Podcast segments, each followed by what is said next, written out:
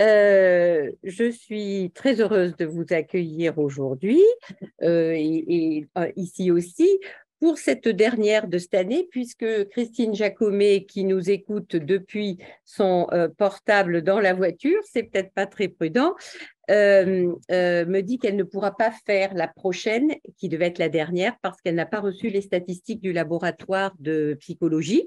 Donc, nous le réintégrerons dans le programme de l'année prochaine. Donc, aujourd'hui, nous allons terminer alors euh, cette année universitaire avec l'intervention de Jean-Christophe Weber, qui est interniste à Strasbourg, qui est philosophe, qui a écrit un livre que je recommande à chacun, ce qui s'appelle La consultation, euh, qui nous éclaire vraiment euh, en tant que praticien, en tant qu'être humain, en tant que euh, toute l'histoire.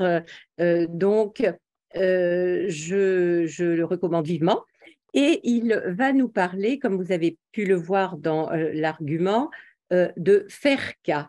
Et on va voir que ces deux mots euh, euh, peuvent dire euh, beaucoup de choses et, et que je crois que les humanités devraient vraiment être rajoutées au, cursus de, des étudiants en médecine.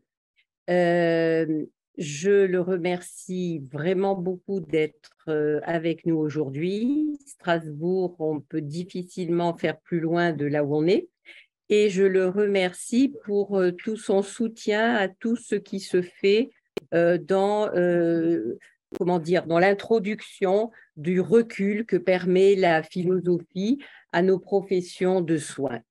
Donc, je lui donne la parole.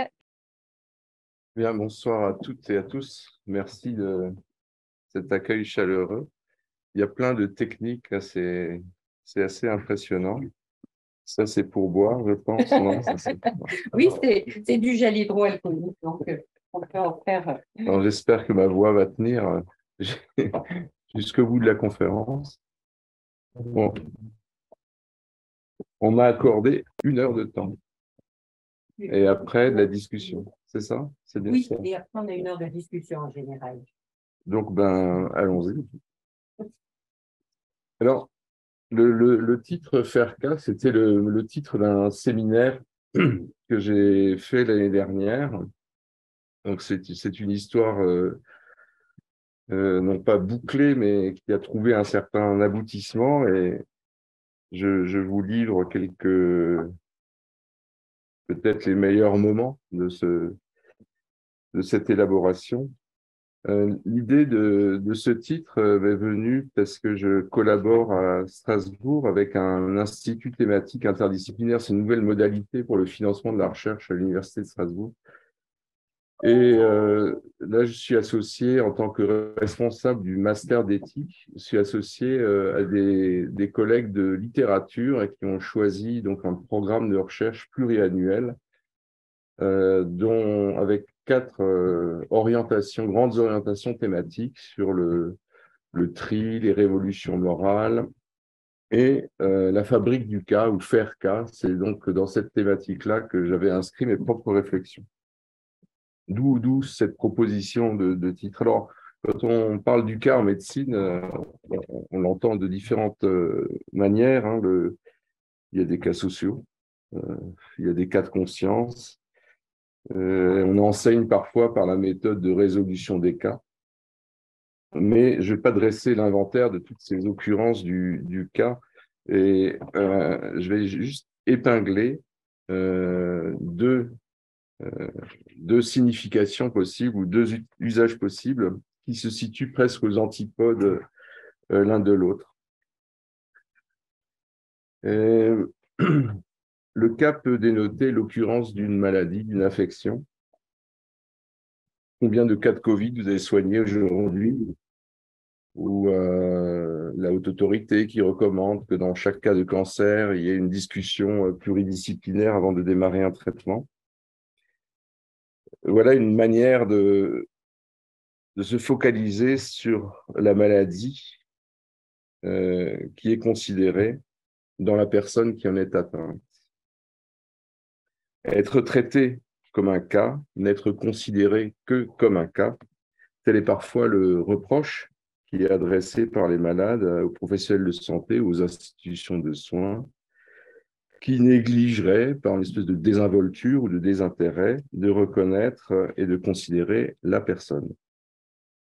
Et par contraste, et pour désigner un peu l'autre l'autre antipode, euh, dans cette polarité sémantique, il y a l'expression faire cas de quelqu'un, faire cas de cette personne, qui signifie euh, l'estime que l'on porte à l'individu soigné. Alors, j'ai juste un problème avec euh, l'éclairage, parce que je suis dans une espèce de, d'ombre bizarre. Je vais me déplacer un tout petit peu. Est-ce que ça Alors, oui, presque. J'aurais dû imprimer plus gros. Alors, cette opposition euh, sémantique, elle traduit en fait une tension euh, plus sérieuse, une tension d'ordre épistémologique. Donc, curieusement, on parle assez peu, euh, malgré ces conséquences qui, elles, paraissent tout à fait évidentes, des conséquences pratiques et éthiques. Cette tension, elle porte sur c'est quoi l'objet de la médecine? C'est quoi son objet spécifique? Son objet essentiel. Qu'est-ce qui fait l'essence de la médecine? Quand on regarde ce qui s'écrit, ce qui se dit, ben, on a un discours majoritaire qui dit que la médecine, c'est la science des maladies. Et quelques voix plus minoritaires euh, tentent de faire euh, valoir que l'objet de la médecine, c'est pas la maladie ou les maladies, mais euh, c'est le malade et que c'est le malade dont on fait cas plutôt que de la maladie. Alors, entre ces deux polarités, dont l'opposition elle est sensible pour les individus qui sont traités, hein, euh, ils le ressentent très bien, cette polarité, eh bien, j'aimerais faire valoir le sens primordial et finalement assez neutre du mot euh, cas. Le cas, c'est en effet tout bonnement ce qui advient qui rappelle l'étymologie latine, cadere, la chute. Le cas, c'est ce qui échoue.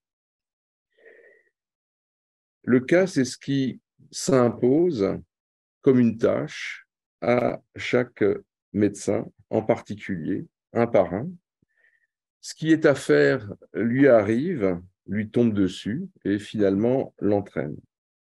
Alors à partir de ce sens un peu commun, du mot cas, c'est-à-dire ce cas comme situation concrète à affronter avec ce qu'elle suppose de contingence, de variabilité qui est liée au, contexte et à la disparité de nos individuations.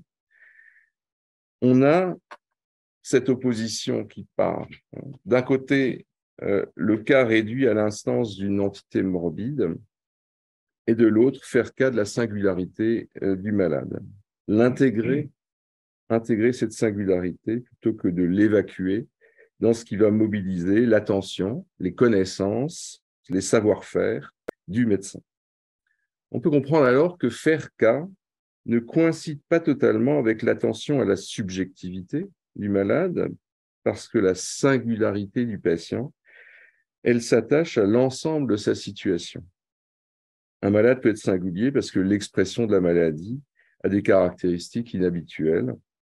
Et il n'est pas rare que la situation suppose alors de sortir des sentiers battus de la prise en charge standardisée. À inscrire trop vite le cas dans des catégories diagnostiques taillées au cordeau, on risque de manquer ce qui fait du cas un cas qui mérite attention. Alors entrons un peu dans les détails. Depuis le commencement, la médecine est ordonnée au traitement d'individus malades et l'originalité de sa position dans le champ des pratiques et des savoirs est d'avoir à répondre à une demande, cet individu malade, parce qu'il se croit, parce qu'il se sent, parce qu'il se sait malade et qu'il adresse à un autre supposé savoir de quoi il en retourne, supposé savoir comment procéder pour remédier à la situation et ayant aussi, c'est important, fait serment d'y engager prioritairement toutes ses facultés et ses compétences. Et pour y parvenir avec un maximum de succès, la médecine a emprunté depuis ses débuts hippocratiques, ça date pas du XXIe siècle, a emprunté les voies de la rationalité et de l'expérimentation euh, qui ont mené euh, étape par étape à la, démarche scientifique plus contemporaine. Mais en se tournant vers les sciences pour mieux garantir le succès de son projet thérapeutique originaire, donc répondre à la demande de quelqu'un qui se sent malade ou qui se sait malade, la médecine s'est rendue coupable d'un oubli. L'oubli du fait que pour constituer des connaissances scientifiques, cela suppose une mise entre parenthèses des particularités individuelles. Alors que c'est l'individu, avec ses particularités, dont la demande avait motivé la médecine d'avoir recours à ces, euh, ces, élaborations de connaissances scientifiques. La présence interrogative de l'individu ne cesse pourtant d'insister, comme la clinique la plus ordinaire nous le montre du matin au soir. Alors, parmi les difficultés pour rencontrer, pour faire retour à cet individu qui, adresse sa demande, euh, parmi ces difficultés, j'aimerais signaler celles qui m'apparaissent aujourd'hui les plus importantes. On se heurte à la première dès lors qu'on considère le malade comme un cas tombant sous la règle générale. La règle générale qui s'appliquerait à lui ou qu'il faudrait lui appliquer. C'est pour le dire vite le problème qu'affronte le raisonnement euh, pratique au lit du patient, qui suppose au contraire de déterminer de manière euh, extemporanée un décret souple qui s'ajuste aux particularités de la situation, plutôt que de soumettre cette situation au lit, euh, sur le lit de Procuste de la loi générale et des recommandations standardisées.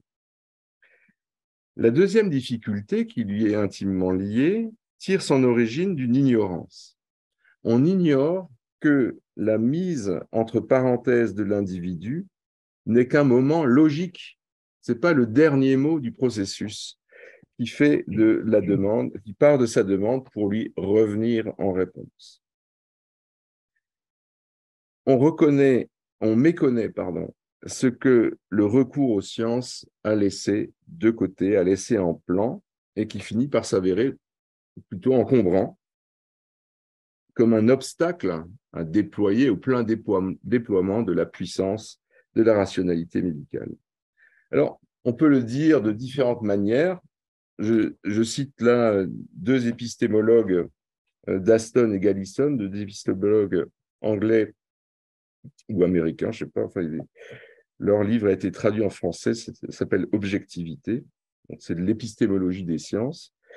Ils disent l'objectivité scientifique vise le type universel d'un objet de savoir expurgé de ses accidents particuliers et existentiels. Il a d'autres ambitions que l'objet naturel. Un trait qui ne se répète pas n'a pas droit de citer.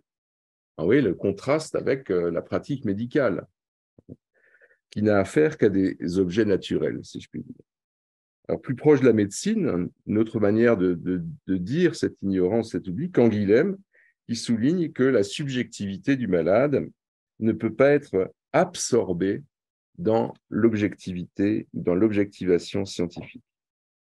je m'accommode ici de cette notion assez floue de subjectivité, en précisant simplement que ce qui importe Ici, pour nous, ça tient au langage et à la parole essentiellement.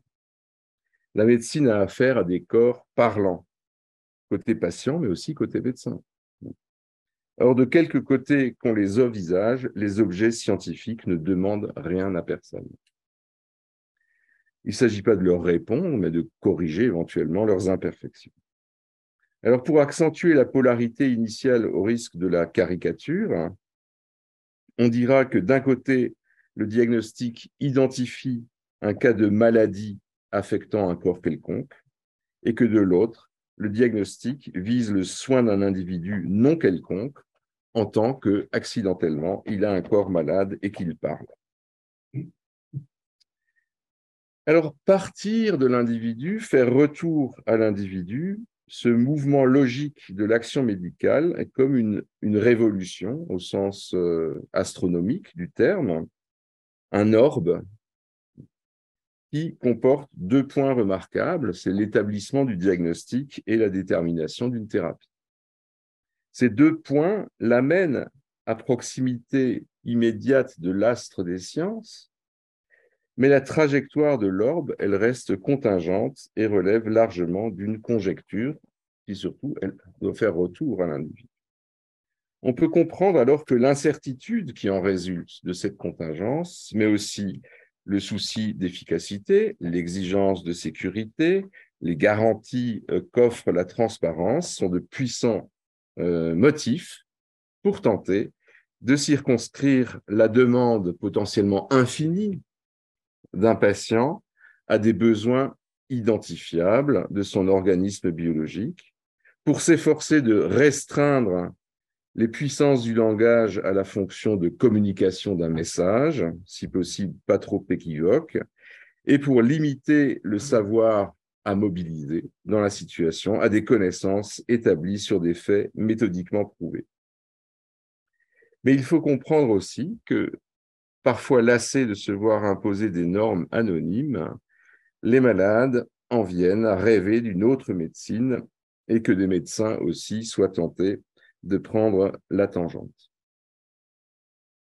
Alors, allons encore un peu plus loin dans le détail de ce processus qui parcourt chaque fois de nouveau et pour chaque patient l'action médicale. Pour répondre adéquatement à cette demande d'être soigné, le médecin s'efforce de faire le diagnostic le plus précis possible pour déterminer la meilleure thérapie. Grosso modo, euh, les, grosses, les, les, grandes étapes, la direction générale. Alors ça, c'est bien connu, euh, mais je propose d'aborder euh, cette trajectoire par un biais peut-être moins habituel, moins couru, moins parcouru, c'est celui de l'esthétique.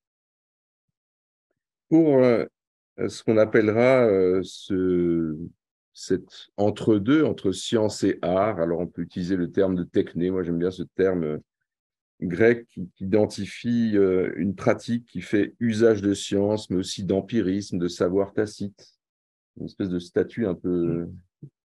entré. Installez-vous. Donc, pour cette pratique médicale, l'expérience du médecin est cruciale et repose en grande partie sur des compétences sensibles, notamment pour analyser la situation clinique d'un point de vue sémiologique. Baumgarten, c'était un philosophe beaucoup moins connu que son contemporain Kant, on est au siècle des Lumières, il donne cette première définition de l'esthétique, la science de la connaissance sensible. Cette expression, la connaissance sensible, elle peut paraître euh, baroque ou loufoque, hein, euh, surtout si on est encore imprégné d'un schéma très simpliste, mais qui est toujours euh, vivace, qui oppose fondamentalement ou frontalement la raison aux émotions, le raisonnement à l'intuition, la logique au tact, les statistiques aux heuristiques, hein, la connaissance sensible, cette espèce de canard-lapin un peu bizarre. On répète depuis Descartes que les sens sont trompeurs et le fiel euh, aujourd'hui des demi-habiles décrète l'obsolescence de l'intuition clinique. Elle doit être substituée, on doit lui substituer une garantie plus artificielle qu'intelligente d'ailleurs, mais bref.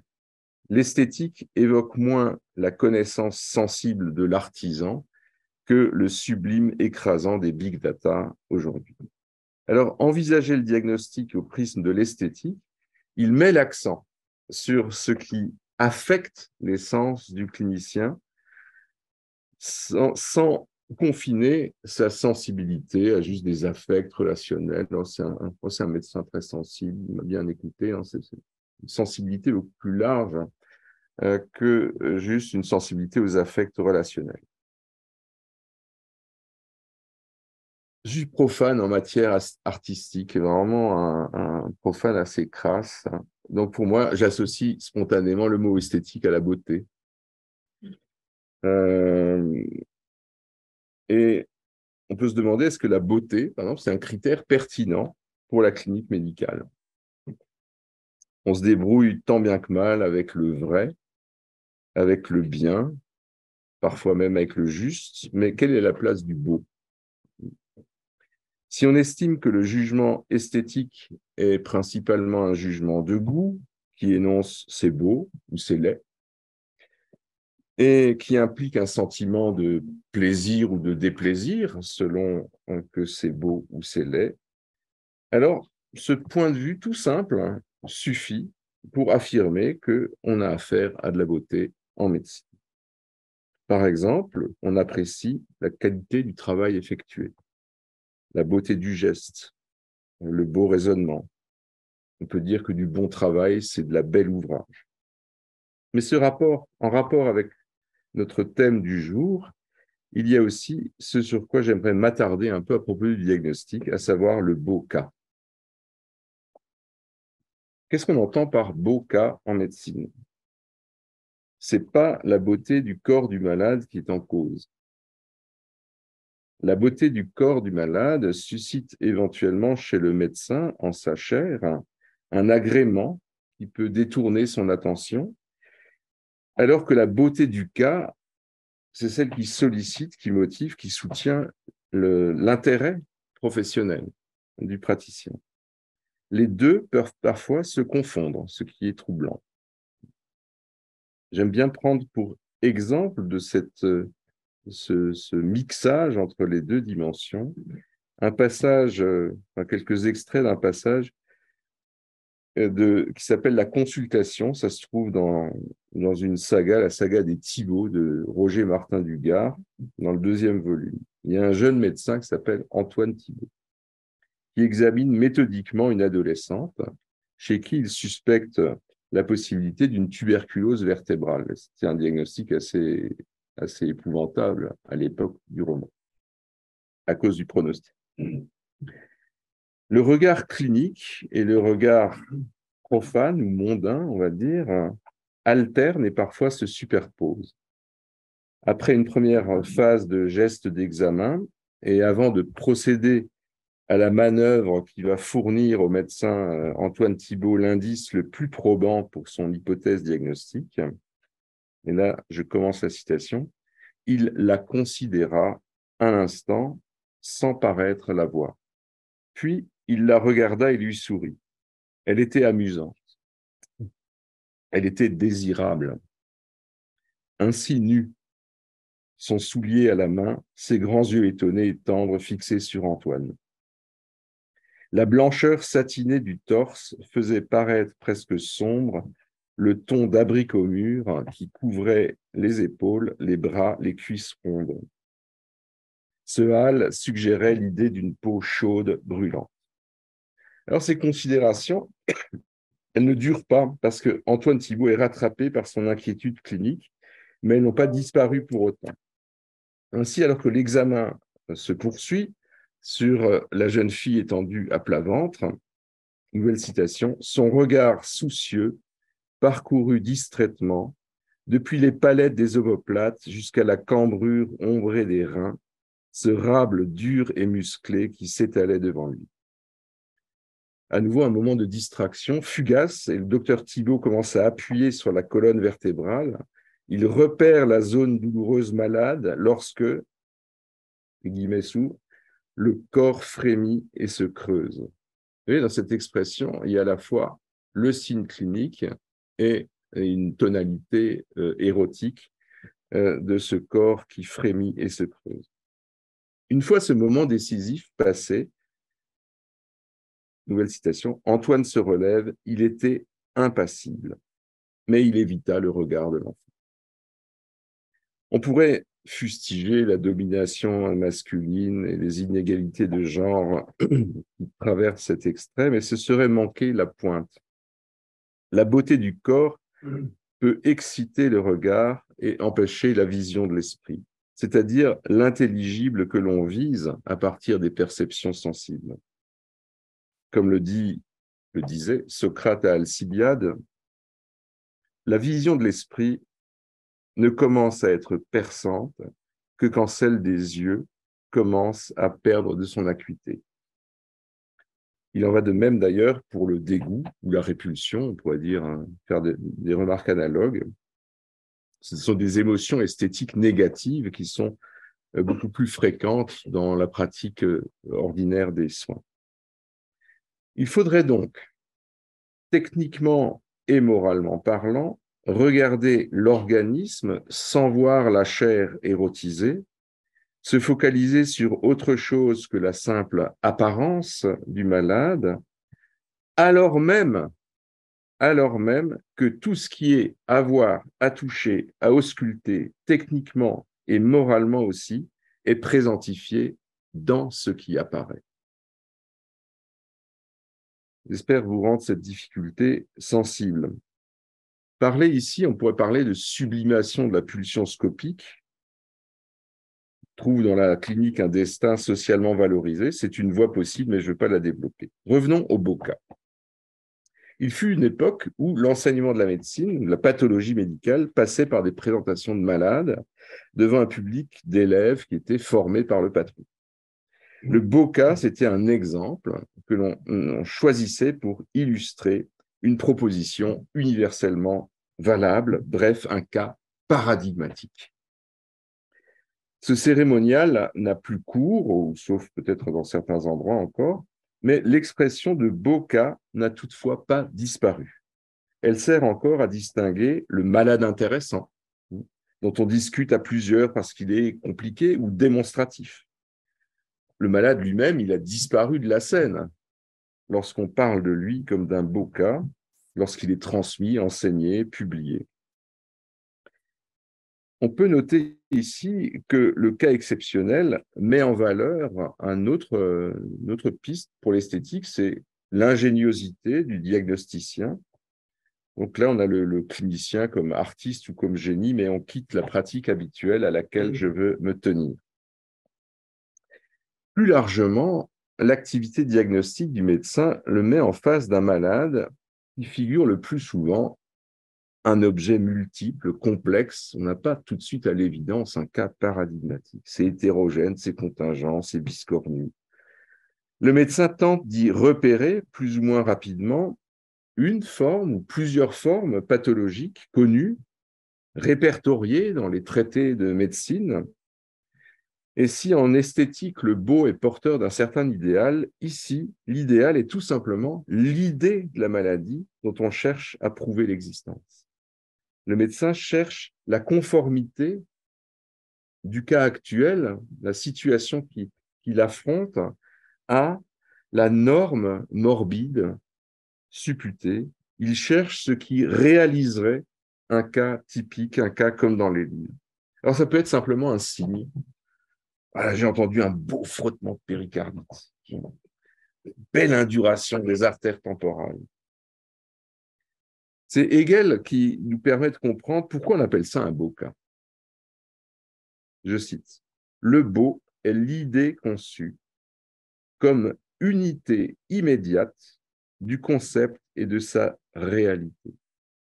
Pour autant que cette dernière, sa réalité, se présente dans sa manifestation réel et sensible. Le beau cas, au sens du cas exemplaire des présentations de malades, est donc porteur, manifeste immédiatement, on le voit, porteur de cet idéal qu'est l'idée de la maladie. Le malade en est la monstration vivante, il est la réalisation concrète du concept. Le cas typique, c'est donc cette la concordance entre la description théorique et la découverte pratique. Encore faut-il savoir la reconnaître et donc avoir été initié à cette connaissance sensible. Kant signalait aussi que la mise en rapport du cas concret avec les pouvoirs de connaître. Les pouvoirs de connaître, c'est l'entendement et l'imagination. C'est une source d'un plaisir directement lié à la faculté de juger réfléchissante, cette faculté qui permet de rapporter des intuitions, des intuitions à des concepts. Si faire un diagnostic procure donc un plaisir d'ordre esthétique, c'est par la mise en correspondance des intuitions sensibles avec des concepts intelligibles. On trouve des indications assez proches chez, d'autres euh, philosophes mais je n'ai pas envie de les citer. Parfois, ce plaisir diagnostique, quand on le on en parle à la cafétéria, à la cantine après euh, la consultation, où on a rencontré. Parfois, on sent un petit peu de gêne, de culpabilité, peut-être parfois de honte.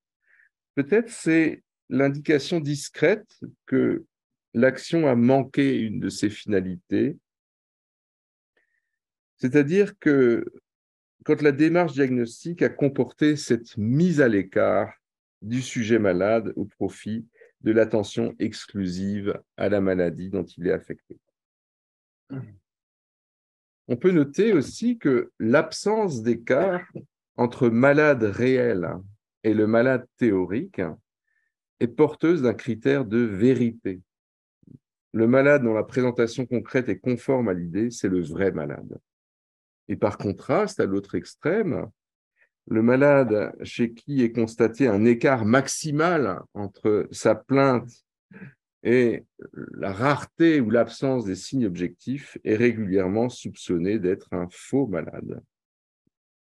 Ce malade-là, il rassemble sur lui de nombreuses caractéristiques négatives. Il ne suscite aucun plaisir esthétique, mais met le médecin dans l'embarras. Il ne concrétise pas l'accord entre l'objet et le concept, mais il exhibe une discordance.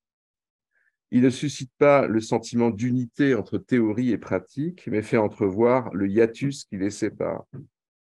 Il met aussi en pleine lumière l'écart entre besoin et demande. Ne pouvant identifier aucune lésion objective, le médecin est projeté dans l'inconnu d'une demande et l'énigme d'un corps qui ne répond pas aux seules lois de la physiologie.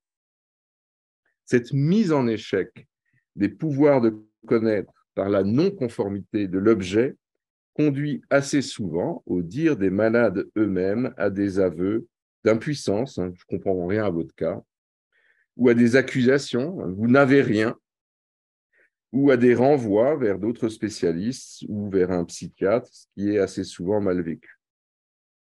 Et certains euh, médecins ne, font pas ça, ils poursuivent avec beaucoup d'acharnement euh, le beau cas, ce qui expose le patient et le médecin à des déconvenus qui sont aussi des fautes de goût. On voit ces parcours avec des, dossiers qui s'accumulent, remplis d'analyses inutiles et d'imagerie redondantes. On se dit qu'il y a là aussi une faute esthétique, une faute de Quand il est question d'esthétique, de toute façon, on est toujours dans les, parages de l'éthique. Bon, laissons le beau cas pour revenir aux opérations les plus élémentaires de la démarche diagnostique qui met le médecin en face d'une situation complexe et hétérogène, donc d'un cas. Au sein de cette situation, il s'efforce de repérer, je l'ai dit, des formes pathologiques et s'il ne repère pas toute une gestalt comme ça, une forme complète, il tente d'identifier au sein des marques corporelles ce qui peut faire signe, ce qui vaut le coup d'être retenu comme élément probant dans l'hypothèse diagnostique. Et alors, il est sensible aux écarts entre ces traces euh, de réalité présente euh, avec une autre norme, les écarts à une autre norme qui est celle du corps normal. Est-ce que cette laxité articulaire, elle est encore dans les limites de la normale ou est-ce qu'il y a une hyperlaxité? Est-ce que cette élasticité cutanée, elle dépasse les bornes?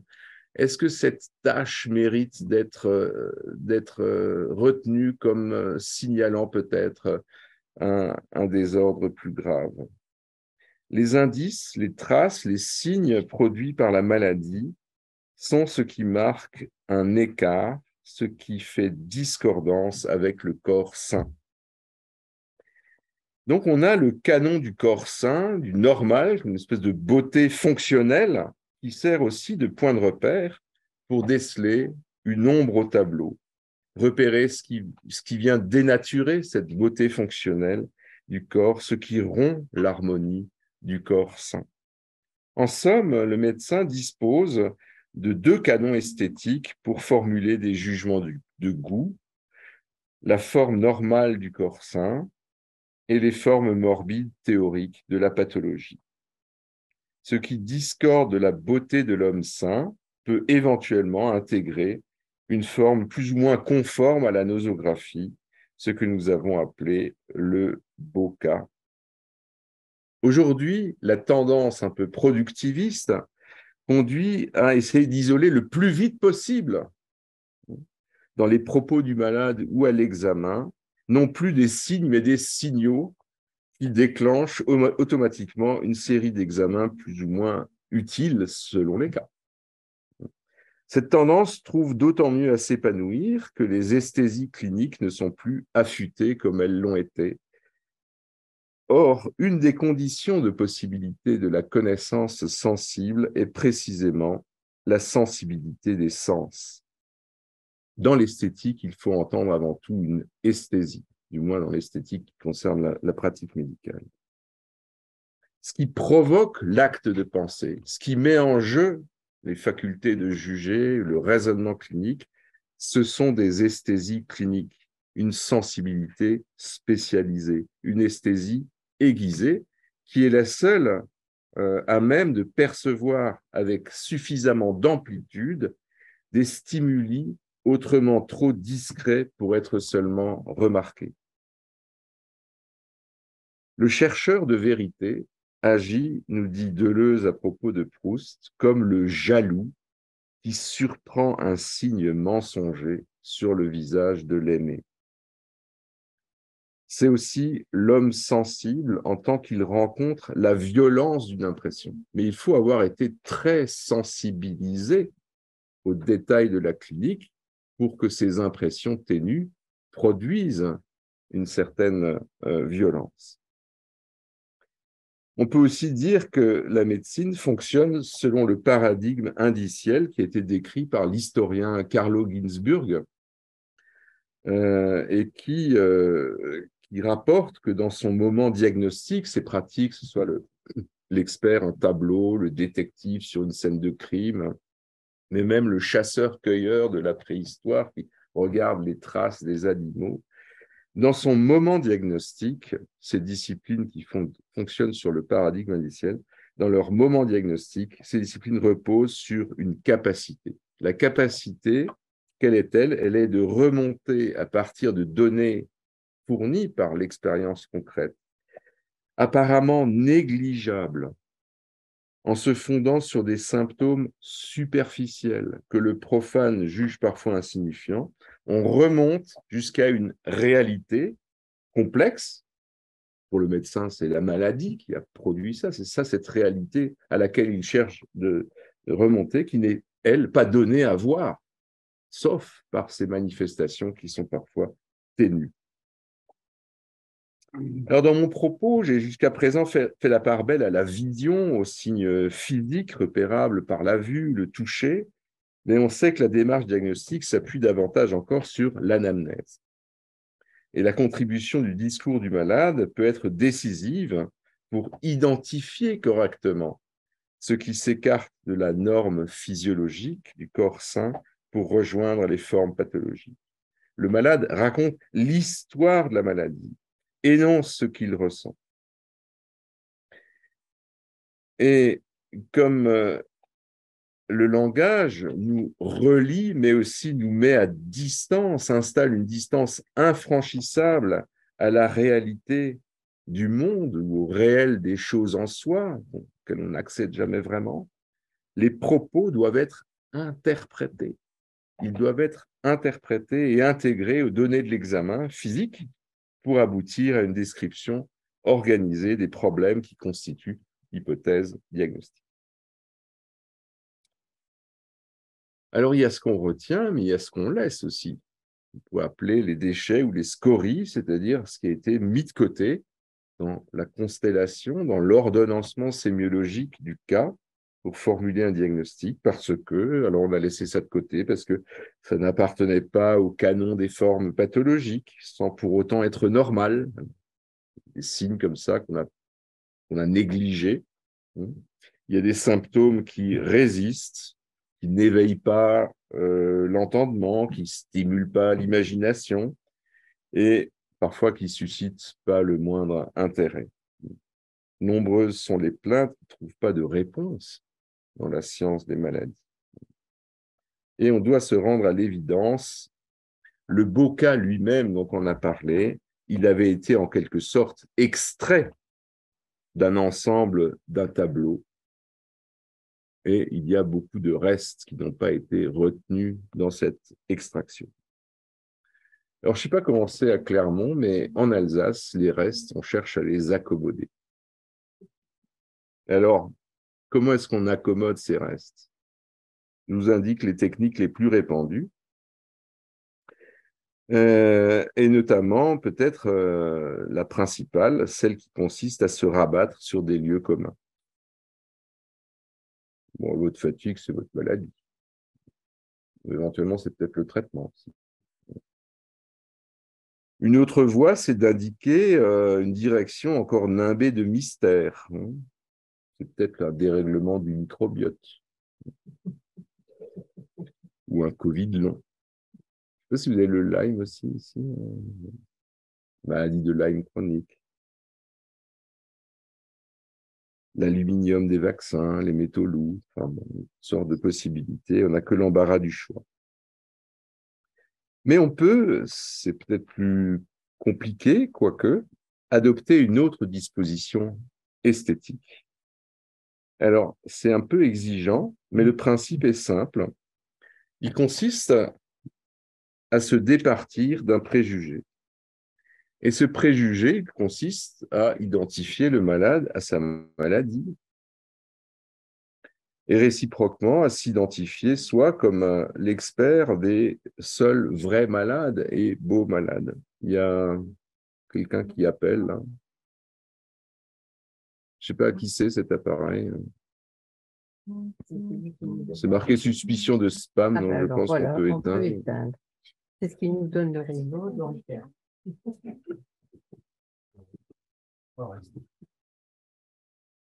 Alors, par rapport à ce préjugé, il suffit d'opérer un, déplacement, de faire un pas de côté, de quitter la place à laquelle on s'est peut-être identifié, de scientifique de la maladie, hein, pour pouvoir entendre derrière le personnage qui récite euh, le script de malade, d'entendre derrière un personnage qui annonce quelque chose, un individu qui parle, qui s'interroge, et qui met en question ou qui remet en question la construction initiale qui avait été, qui s'était forgée dans notre esprit.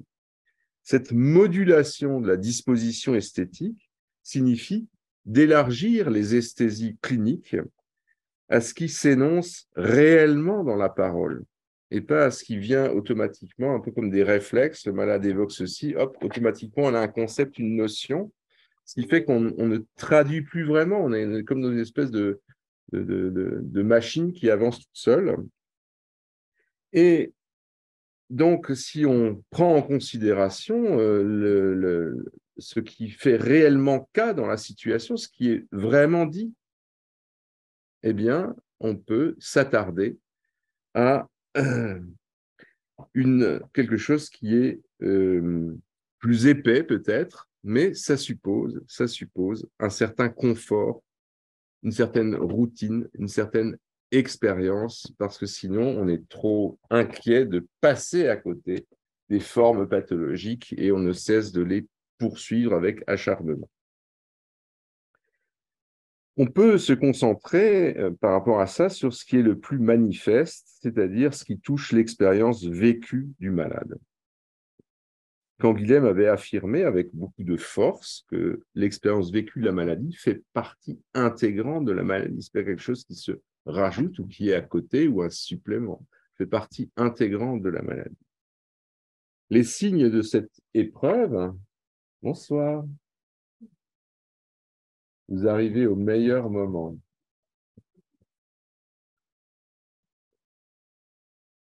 les signes de cette épreuve ne sont donnés que dans un récit. Un récit marqué par de grandes variations pour peu qu'on y soit attentif. En voici quelques prototypes. Le malade, non, le mal, pardon, est-il ressenti plutôt comme une anomalie, une invalidité, un désagrément, une menace, une aspiration par le corps, une solitude, une incapacité, de la peine, de la douleur, de l'anxiété, de la peur, du repli sur soi, du questionnement? Voyez, il y a toutes sortes de, variations, de, de tonalités, de modalités de cette expérience vécue. Et puis, il y a aussi, quand on s'en préoccupe, les réactions du malade à ces sensations, sentiments. Est-ce qu'il est plutôt révolté, plutôt résigné, plutôt décidé à affronter une épreuve ou prêt à endurer une punition? Souvent, le récit du malade a la tonalité d'un témoignage. Quelqu'un rencontre et expérimente un événement sans forcément pouvoir l'expliquer et le comprendre entièrement. Ce récit fournit des indices précieux pour le diagnostic. Il ouvre aussi une fenêtre sur la dimension existentielle de la maladie pour le malade. Ce récit éveille aussi des affects chez le médecin qui incite à la sollicitude ou non. Hein.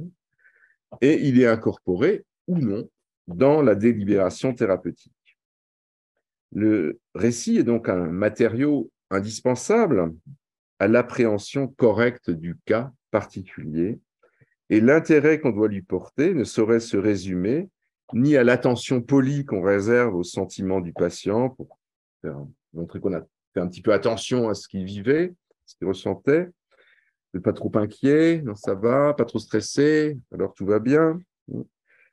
Euh, donc, ça se résume ni à cette attention polie, ni à l'inverse, à la curiosité de l'ethnologue hein, qui visite une peuplade lointaine et qui cherche à rendre compte de ce qu'il observe. Et comme tout le monde n'a pas le talent d'une euh, Virginia Woolf pour rapporter son expérience de la maladie, c'est au médecin que revient la tâche de faire de son malade un meilleur orateur. Il n'est pas rare que des bribes éparses se, ne forment un récit qu'au moment d'être recueilli par et dans l'écriture médicale du cas. Le récit prend forme parfois simplement à ce moment-là. Alors, ce qui est donné à entendre, on pourrait dire, dans le récit, est livré souvent d'une certaine hiérarchie suggérée par le locuteur ou imaginée par l'auditeur. Quand elle est suggérée, c'est les modulations du ton, les répétitions, les mimiques qui accompagnent, les pleurs parfois. Bref, des choses qui attirent l'attention sur certains détails.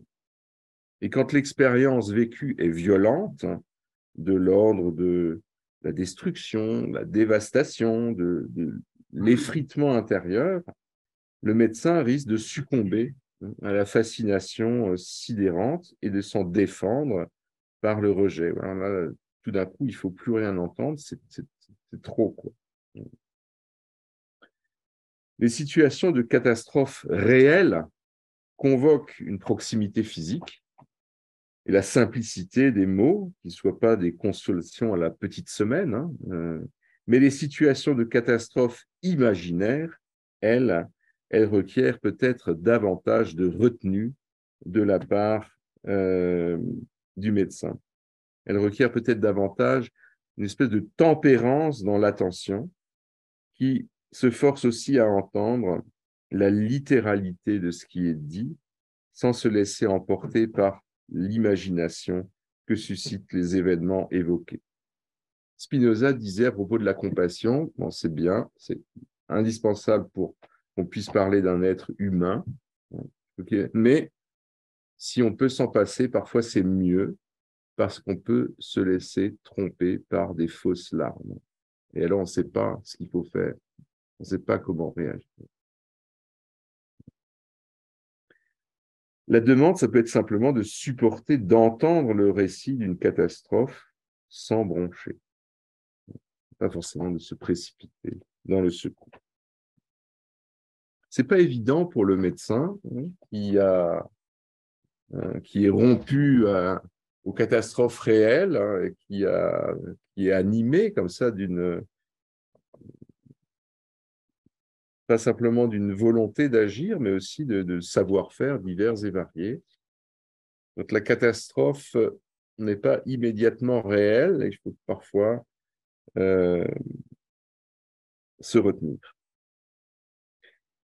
C'est à cause de la puissance par laquelle on peut être affecté par une parole qu'une certaine assaise dans l'écoute est nécessaire.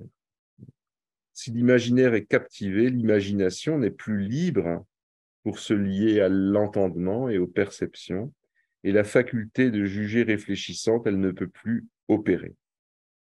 Le clinicien s'encombre lui-même de la tragédie du malade et son écoute n'est plus disponible. Puis à la fin de la journée, il est fatigué. C'est pourquoi la recommandation freudienne d'une attention égale à tout le matériau signifiant trouve sa pertinence pour la clinique médicale somatique. L'attention ne doit pas être flottante comme celle d'un esprit distrait, mais plutôt que d'inférer l'importance d'un élément à partir de la place qu'il occupe dans le récit ou de l'émotion qu'il provoque, il faut tenter euh, d'écouter, d'entendre, a priori, d'aborder en tout cas ce qui est euh, dit de manière égale, aussi bien ce qui paraît important, ce qui paraît accessoire. Ceci permet d'entendre aussi, au-delà du contenu ou en deçà du contenu de l'énoncé, euh, des, des, faits qui sont rapportés et relatés, d'entendre la manière de les dire, l'énonciation elle-même, tout en gardant une accroche avec le contenu. Alors c'est une technique, c'est vraiment une technique qui n'a rien de spontané, qui est même assez contraire à l'attitude commune, mais qui est, euh, même si c'est pas poussé jusqu'au bout, qui est quand même assez, assez commun aux médecins.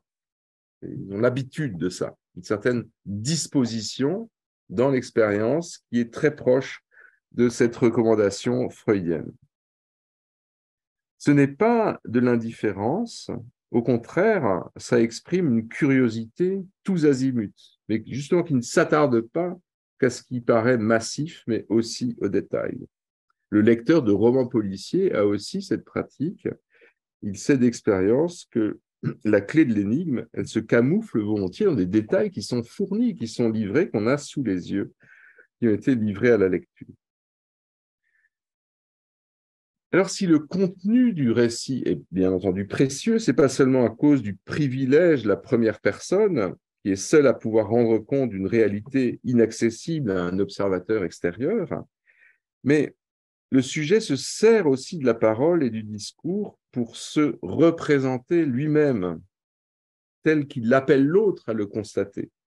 C'est son premier, lui-même son premier auditeur. Et finalement, il, parfois, il se dépeint pour lui-même. Ou en se dépeignant, il se révèle à lui aussi. Et donc, ce que la parole, elle vient révéler, ça, c'est bien d'autre chose que la saisie d'un contenu propositionnel qu'on va pouvoir traduire en symptômes et en signes. Peut-être vous avez été euh, sensible au, mouvement du, du aux théories du CARE, et un des, ouvrages fondateurs, c'était un livre de, de Gilligan, L'école l'écoute d'une voix différente. Une voix différente. Comme si l'éthique du Caire était tributaire d'une esthésie aussi à la performance de parole, à l'énonciation, pas simplement au contenu, mais à la manière de l'énoncer.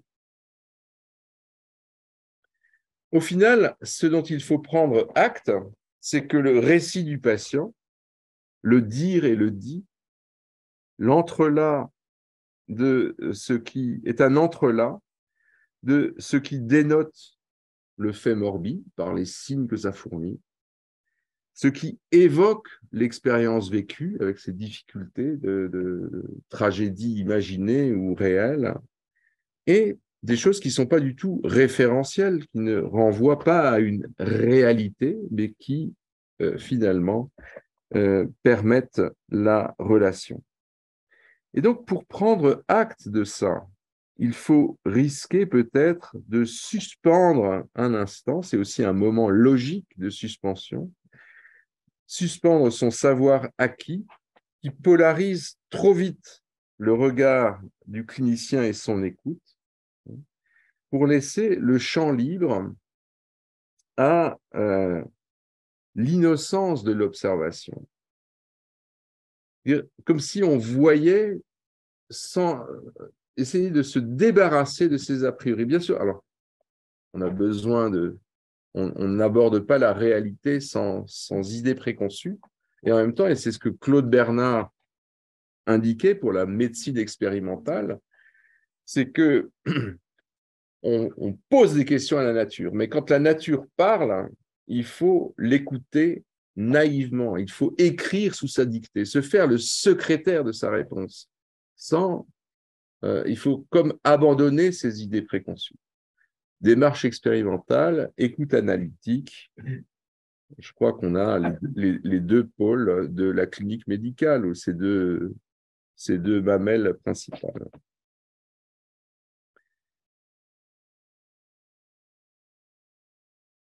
Comment y parvenir?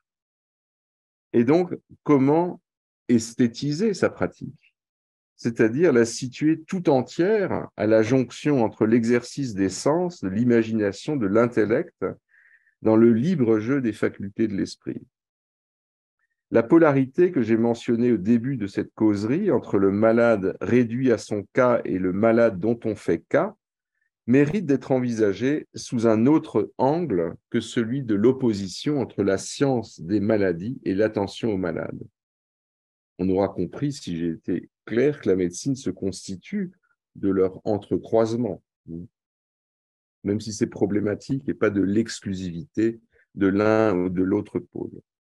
Mais on peut décrire autrement, prendre la chose un petit peu autrement, et décrire autrement la tension qui traverse la clinique entre deux pôles qui sont maintenant nommés l'unité et la variété, et envisager à partir de là, en quelque sorte, un double régime esthétique.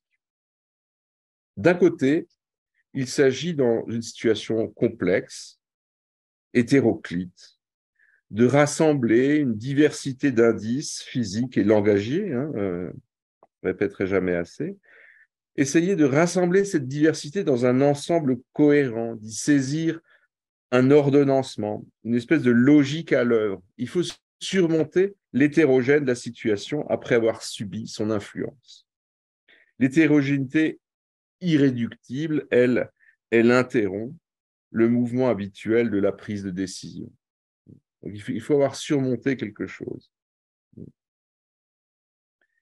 Le premier régime esthétique, donc, prend appui sur le jugement de goût, le jugement réfléchissant, se repère dans l'hétérogène, il recherche la réalisation du ou de souvent plusieurs concepts, qu'ils soient d'ailleurs somatiques, psychiques ou sociaux même.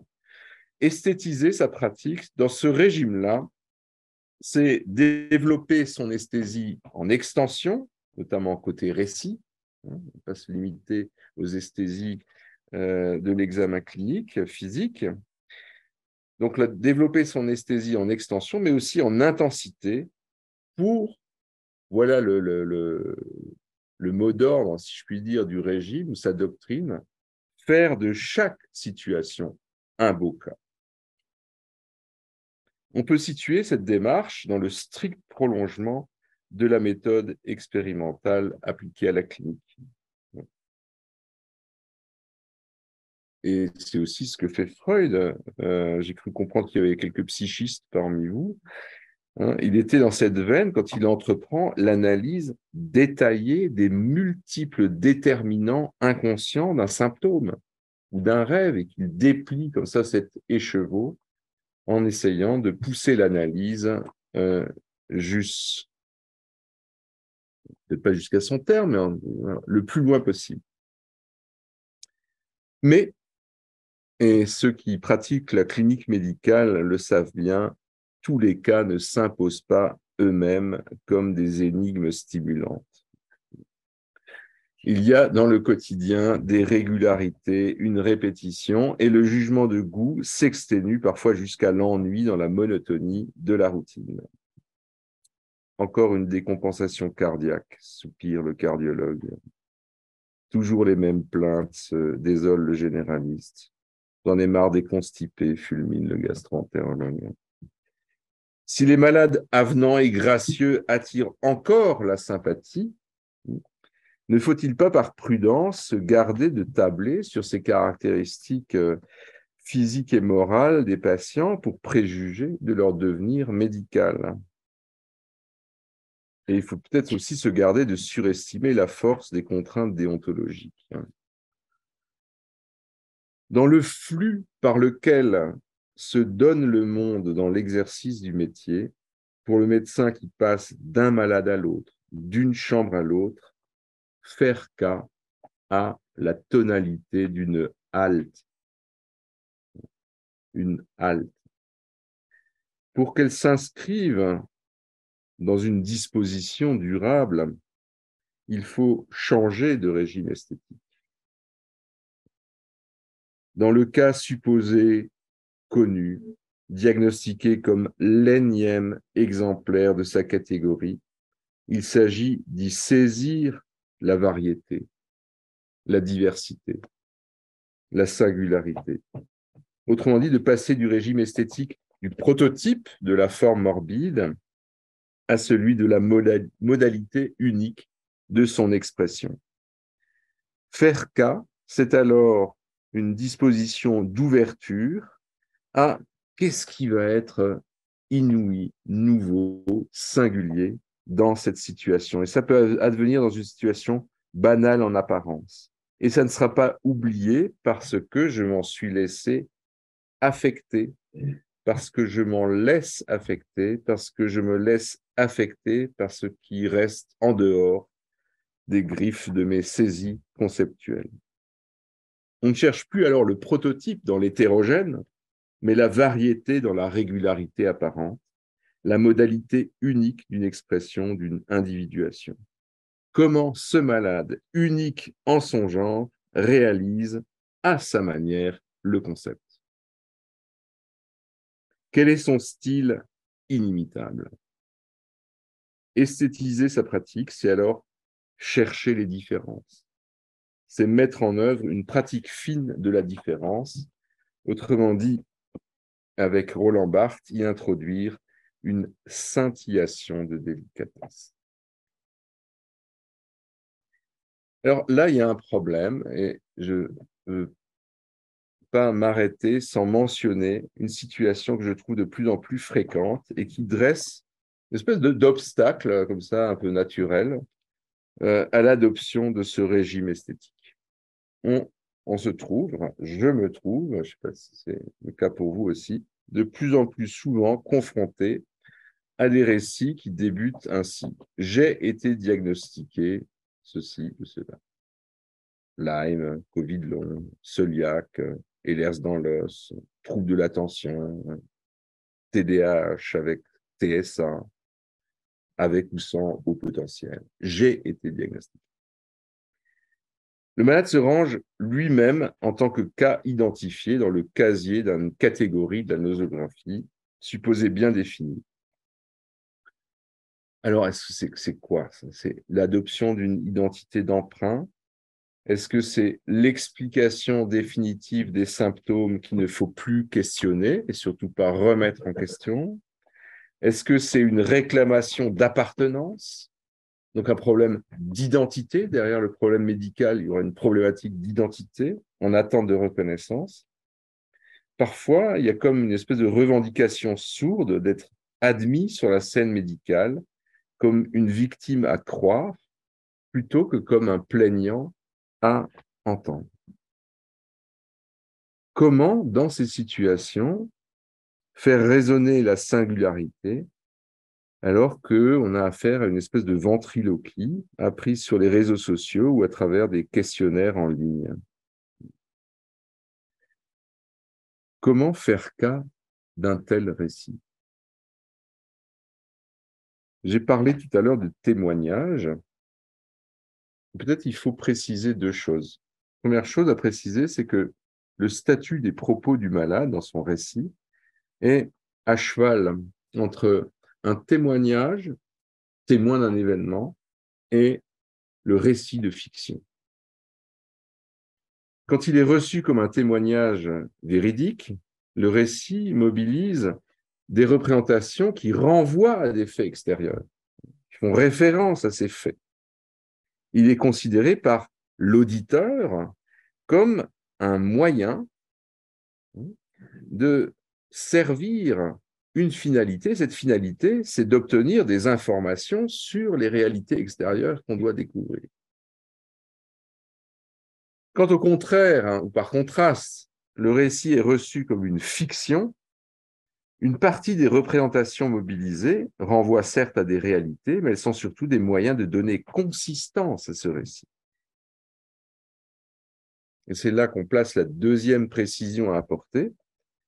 Ce récit est à la fois l'énoncé d'un individu, mais il vise la vérité singulière d'un sujet qui se dit à travers lui sans toujours être conscient qu'il le fait.